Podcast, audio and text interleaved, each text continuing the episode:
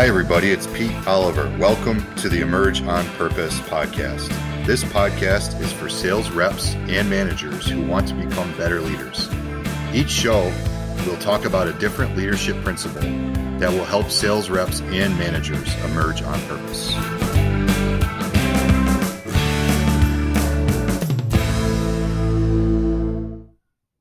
Hi, this is Pete Oliver. Welcome to the Emerge on Purpose podcast. Today, my guest is Brandon Riggins. And Brandon, welcome. Appreciate you being on the podcast today. Thank you. Happy to be here. So, I think those of you that have listened to some of the podcasts, you see that we'll, we'll invite leaders and we'll talk about different emerging leader topics.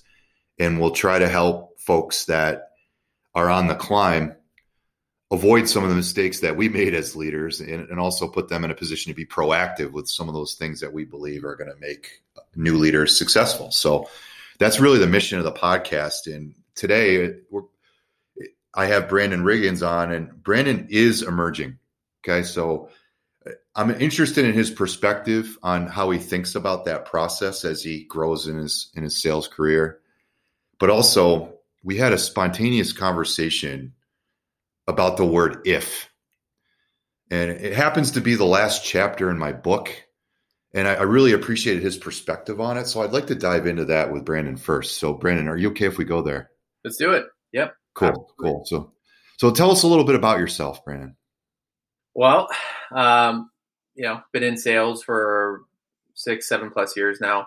Uh, you know, local and native to to California and Bay Area. So, kind of grew up around technology and pretty immersed in that. Um, you know, outside of work and, and selling and, and, things like that, you know, I'm, uh, I guess hobbies are dog training, really big into fostering and rescuing dogs and, um, you know, kind of training them for fun um, on the side for friends and just people I know. Okay, great, great. So, look, we hit the rewind button a little bit? I'd like to know at what point did you decide, yeah, I want to be in sales? Like, how did that happen for you? um, I, you know, so I, I, majored in finance and economics. So, you know, initially my first job offer was actually, uh, you know, one of the larger banks out in New York. Um, I rejected that, uh, you know, because I had an offer for some sales gigs out here in, in the Bay Area and kind of wanted to be, you know, local to family, friends, things of that nature. So I would say that kind of veered me, you know, here. Um, but ultimately, I think just um, you kind of heard the the term before, I guess, from some people, you know, gift a gab or oh, you're a great listener, things like that. I got of that growing up. you know, I got that in college, and so it almost seemed like the natural direction for me. Like, hey, maybe I should maybe I should explore this and, and see what I can do with it. Um, and ever since, it's been fruitful. So I don't I don't really have any regrets there. that's that's it's funny you mentioned listening. I'm I'm not sure that's in the top five of skills that people think about when they think salesperson. Listen. Listen, yeah, it, probably not. You know, I think it should be though, right? It should be, but it's it's just not the stereotypical thought process. Like, oh yeah, Brandon's a good listener; he'll be great at sales. Like, I wish more people would say that. I mean, whoever said that to you was pretty clairvoyant on what a good salesperson needs to be. Yeah, so it was actually during. Uh, an internship that I had, one of the guys said, "Man, you're a great listener," because uh, I remembered, you know, something. You know, when I first started the internship um, that I had years and years ago, I actually met the guy that got me the internship that kind of introduced me into sales at um, uh, a restaurant and bar I was working at in in Los Gatos, and uh, I met him one time. You know, I'm not going to you know say his name or anything like that, but met him one time, and I remembered that he was there for his his uh, anniversary with his wife, um, and you know he's telling me about his kids and things like that. And i remembered his wife and his anniversary as well as his kids names.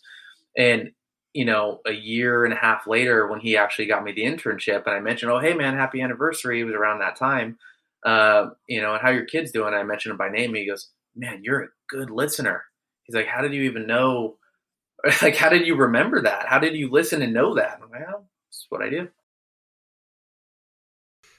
that that makes a gigantic impact on people's. When you think about pivotal moments in in our careers and the advice we get from people that end up changing our trajectory, a lot of the times it's because they actually slow down long enough to listen to us and give us good advice. And, you know, frankly, I think that's one of those leadership traits that is, is, I mean, it's obviously it's big when we're selling because people want to know that they've been listened to and we're not just trying to sell them something. Right. But as a leader, it's the same thing. Like if you have a leader that actually listens to you and remembers things that you say and refers back to them at a later date, mm-hmm. I, I actually think that's an underdeveloped skill for a lot of leaders is not only listening but active listening and leveraging opinions from your people to make decisions.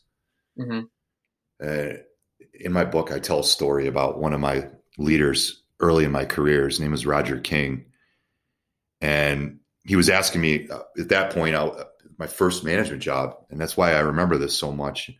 I had no clout in the organization at that point. It's my first leadership role. I'm six months, a year in to the progression, and he's like, Pete, what changes would you make if you could make any? And and I go, I would consider changing our coverage model for the mid market. And I, I, was ready for it with an answer, and then I articulated why I felt like that that could be the case. Like fast forward six months later, we're at our our yearly President's Club awards dinner, and you know, Roger walks up to me. And he goes, "Hey, Pete, what'd you think those announcements we made today?" And I'm like, I loved them. I loved them. I, I, I can't believe that we're going to do this mid market model. This is great. And he goes, Well, Pete, I listened. And it, it, that just had such a huge impact on me that a leader would listen. And he was like four levels above me. He was, he was the president of the company at the time, you know? Yeah. So it, it does work in reverse. Like obviously for you, it helped you in your your first internship role, but man, it, in, in reverse when leaders do it, that's pretty awesome. Yep and you know, just taking directive too, when you kind of inverse that, Pete, and you don't look at it from a leadership role, and you look at it from an emerging leader, right? Listening, you know, is probably one of the most important things in, in an organization, especially in sales. You know, when you're talking to prospects, but also internally, right? You know, just listening to your team, you know, to management, to whatever the initiatives are kind of rolling down to you uh, being able to kind of abide by those and listen and understand and refer back to them, I think makes a big difference. Awesome. Awesome. So you, tell us the point you're at right now in your career.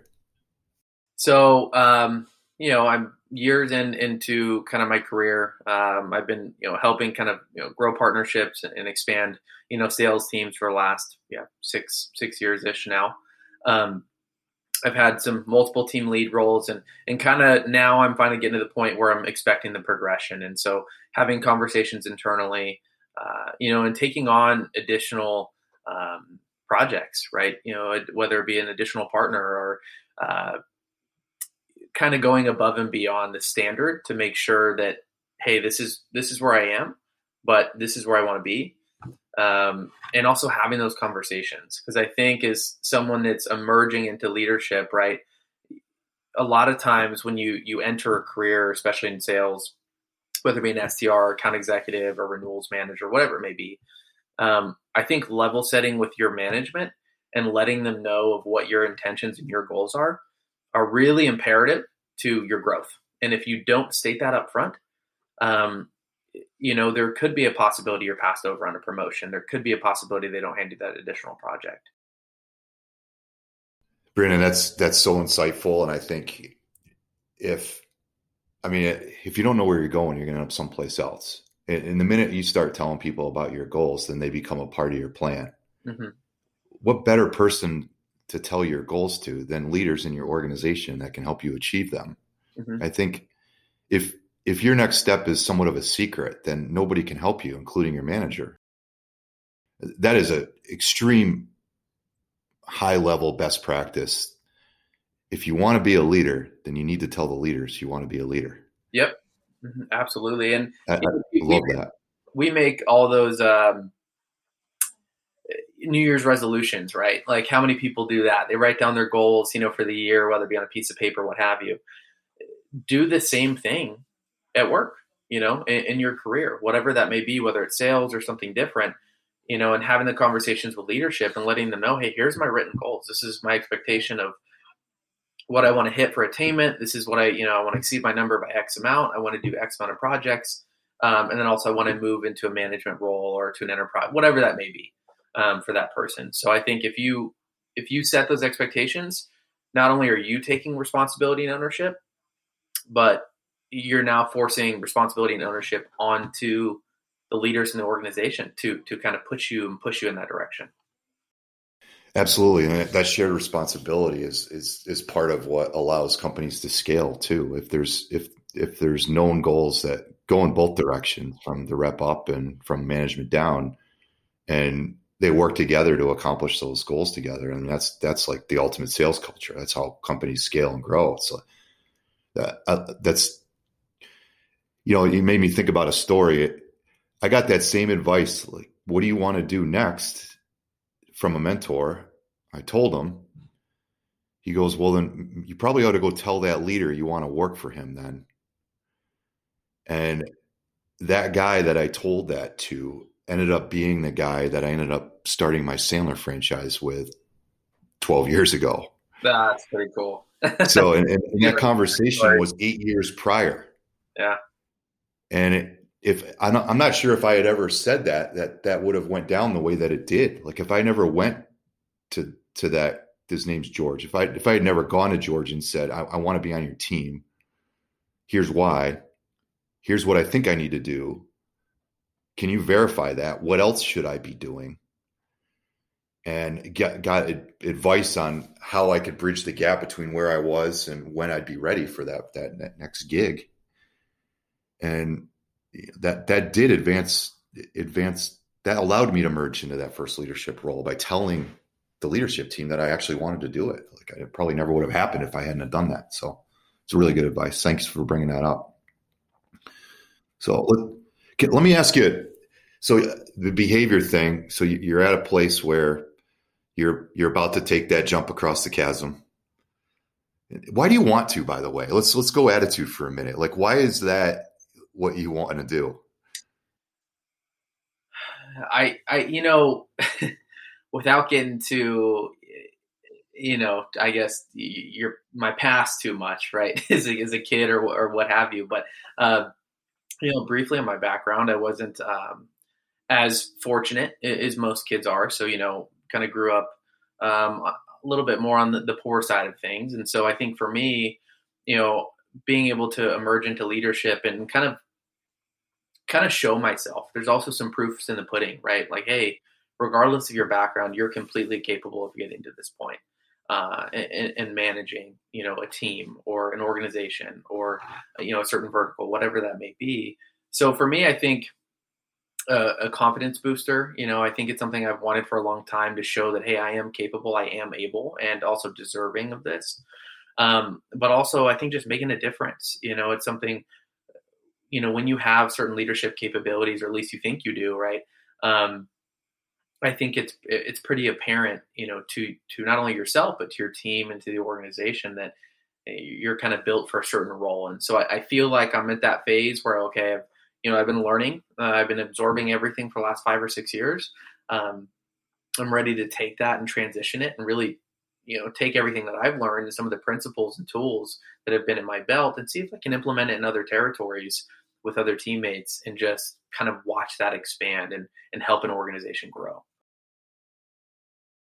Awesome. I, I appreciate that perspective. It, it, it sounds like getting into leadership is is consistent with like some of those whys that drive you and motivate you. Do you feel like because I, I think a lot of us get motivated in certain ways and by going into leadership, it's either going to be consistent with what motivates us or it could actually end up being a problem yeah. like if control yeah motivates us, you're going to struggle as a leader until you figure out how to change that dynamic. But if if recognition motivates you and helping others, making a difference motivates you, then obviously that you'll be able to make a difference with more more careers than just your own.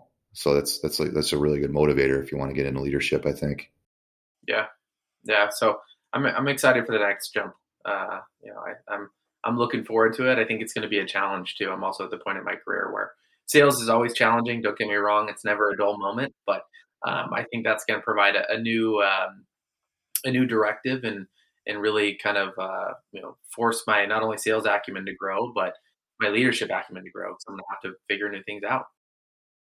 Okay, great, great. Okay, so let's switch gears. Uh, uh, what prompted this conversation? I mean, obviously, other than this, the fact that that, that I respect you in, in, in your climb and what you're doing, but uh, let's talk about this if word. Let's. I'm not even gonna. I'm not even gonna set it up. Like, I guess you don't need to. Say, so, you know, I think Pete, when you and I had a conversation about it, and we were kind of making some jokes, but I always I, I think, you know, from what I can remember, really, if, and, you know, I told you I'm a finance economics guy. So things that we have a tendency to talk about in economics and in finance when I was, you know, back in the day was opportunity cost, right? And, and when I think of the word if, I think of an opportunity cost, whether that be beneficial, whether that be detrimental. Um, and so, you know, in, in your sales career, and I guess any career, you know, choosing to, um, not take a certain project on, to maybe not do the additional trainings for a particular partner, or to not do an additional call for that customer because you think you've got it locked up. Um, you know, these are all the what ifs, right? And, and these what ifs can either um, put you in a really good direction or or take you in a really bad direction. You know, cause you to lose a sale, or you get passed up on a promotion, or you know the partner you're working with starts to work with another vendor, and and you know now they're crushing it out there. So I, I think what ifs can go in so many directions. But when I when I think about the word if, I think in business opportunity cost, and and you know if you're not going to put your effort towards something, and if you, if you don't do it, what's going to be the result and what's the consequences of your actions? Okay. Do you view the if concept because uh, you use the word opportunity cost? Mm-hmm. Cost to me is a negative. Mm-hmm. Right. Yeah.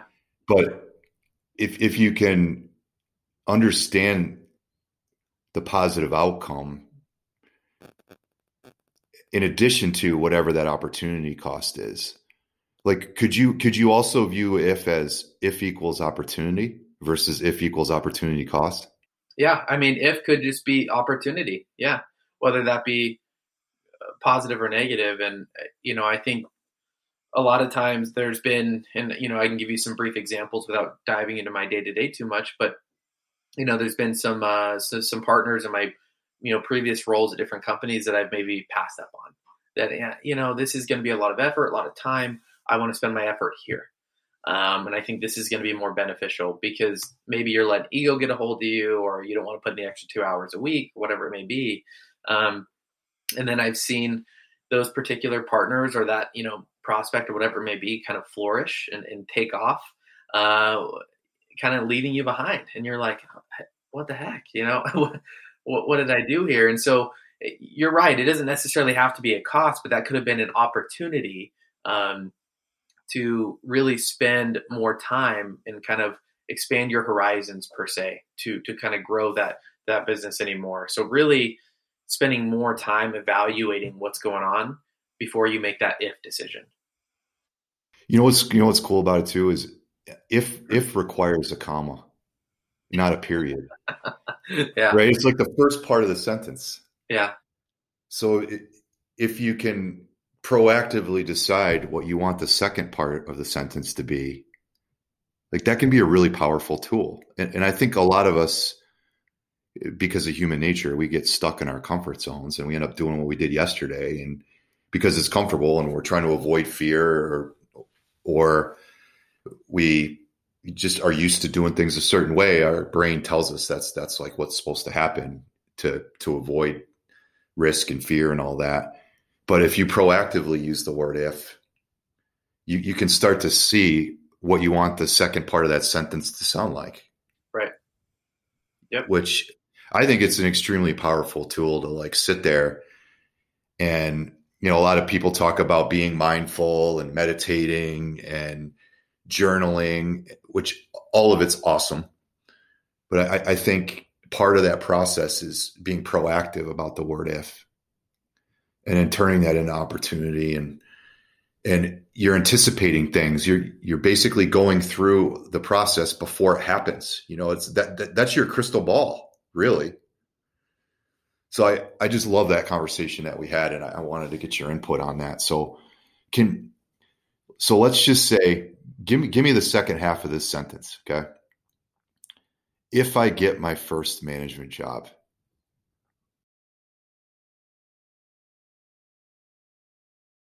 what okay if i get my first management job to finish the sentence off uh, i would say what impact can i make? Would love it. okay.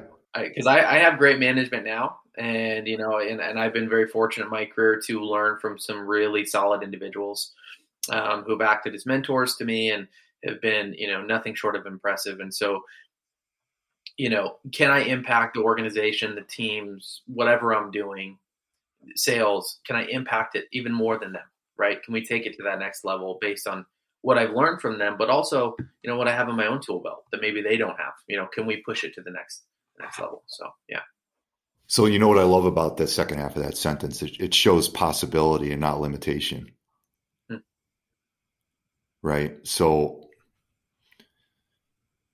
if I move to Maui, my business is going to fold and I'm going to have to go back to Boston with my tail between my legs. Like that shows limitation. Yeah. Yeah. You know what I'm so our mindset plays a gigantic role in how we finish the second sent the second part of the if sentences that we create.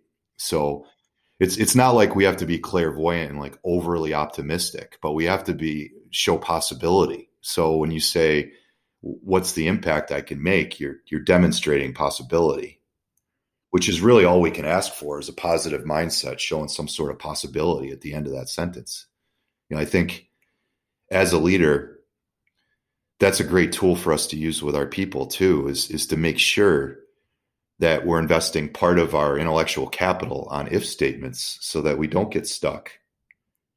Eh, and the companies out there, they'll they'll I've heard all kinds of rules around this, like invest 10% of your time to figure out how you can make gigantic, massive action, doubling growth type decisions. Nine, 10, maybe nine out of 10 of them won't ever work. But if you invest 10% of your time on positive if statements and one of them does work, it's going to have a gigantic impact. It's going to be a good use of time. So Okay, so let's let's let's talk about this if thing a little bit more. So we let's relate it to head trash. Okay, a common Sandler topic, which is negative self talk. Yeah. Right. Can you can you give me an example of, and we all have it. Okay.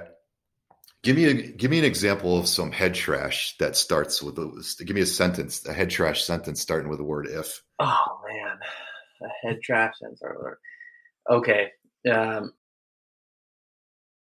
does it you know does it have to be related to management or is it just an individual kind of sales role or does it matter open to interpretation whatever, whatever you want. I don't even care if it's not about work. I just, I just want our audience to hear what head trash sounds like. Yeah i mean uh, you know if i am promoted um, or or if i'm not promoted am i even worthy of being here? Am I good enough to get to the next step if I'm passed over on something like this? Um, that could be a good one. I think you're right. Like this, uh, and I think, uh, and I don't know if this is a sales problem or if this is just an innate people problem, Pete. But I think a lot of us in any facet of business have a tendency to have some some head trash, whether it's kind of limiting beliefs on getting to the next step, or um, just limiting beliefs on doing your day to day job and being successful, even at that, just taking ownership of that. So, yeah, you know, if I'm not promoted, um, you know, am I good enough to be here? Or if I don't hit quota, you know, you know, can I still apply? Am I deserving of the next steps? Things of that nature. Okay, uh, good. Yeah, you know, if I get promoted, I'm I'm, I'm going to struggle because I haven't been doing this for 40 years. You know, like things, anything like right. that is head trash, and uh, I think that that's one of those situations where your negative self-talk can impact behavior and then you'll you'll you'll fail before you even get started. So I think as mean, frankly, that's one of the things that that leaders period need to do, not especially emerging leaders, is is figure out what's holding ourselves back so we can lead from the front, obviously, but also what's holding our people back. And and by figuring out like where they stand in general with their mindset is great but that that if tool is is a way to figure that out. Like if if i was to ask you that same tell me give me an if statement related to getting promoted. And, and if you had said something negative that would have been what we needed to work on. But you didn't. It was about possibility. So now we get to understand what that means. Right? Like impacts. Like so if i was to ask a follow-up question in a way that you answered that i would ask you well brandon when you when you say when you say impacts, what what are you expecting that could look like? And then what could you do to prepare to get ready for that? And you're going to be ready to go do that because you just had a positive mindset about it. If it was negative, all bets are off until that mindset changes. So love that. Love that. Okay. So let's uh let's wrap it up here, but I, am going to ask you one before I go type question. Okay. So if if there was a technique because you're in the climb, right? You're you're going up. It, a technique, and we already hit a little bit of attitude with if we we hit a little bit of behavior with making sure your leaders know what your goal setting process is and where you want to go and what you're what you actually want to do. It's awesome. Can can you share a, a technique or a strategy that you think has helped you up until this point or you think will help you as you continue to climb? Yeah. Outside of behavior, attitude, and kind of setting expectations or goals with with management, um, probably just staying ready. You know, and I know that kind of is maybe cliche and you've heard that time and time again, but really just being prepared um, in your day to day. So uh, for me, and this is, I don't know if this is a technique per se, but when I start my work day, my house is clean, my desk is clean. You know, I have my cup of coffee, you know, that goes off at 5:45 a.m. automatically, and I pour that cup. And so I have, for me, it's my process of like, hey, okay, my day is set up, everything's done, it needs to get done. Now I'm ready to to kind of hit the ground running this morning, whether I'm making calls, whether I'm calling partners, prospects, whatever it may be. Um, so I think just staying ready and kind of consistency is probably the most important thing, you know, because no one wants to see a, a, you know, just a massive variance from month to month or quarter to quarter. So for me, trying to kind of keep myself even keel and, and focus towards that bell curve is is where I'm going. So I would say a technique is really just being consistent, consistent in your conversations with management, consistent in your conversations with partners, um, and staying ready. So and I guess that relates to follow up too, in a way, Pete. You know, just making yep. sure you're always following up on on what you say. So if you say something and you, you I'm going to get this done, We'll get it done. Love it, Brandon. Appreciate that. It's good perspective, and I'm excited to watch what you do and and and where you go. And you know, we're here for you, obviously, along the way.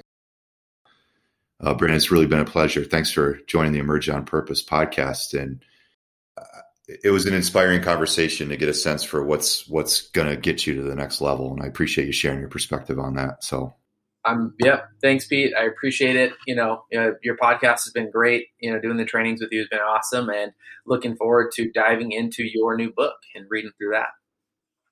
Brandon appreciate it. Have a great rest of your day.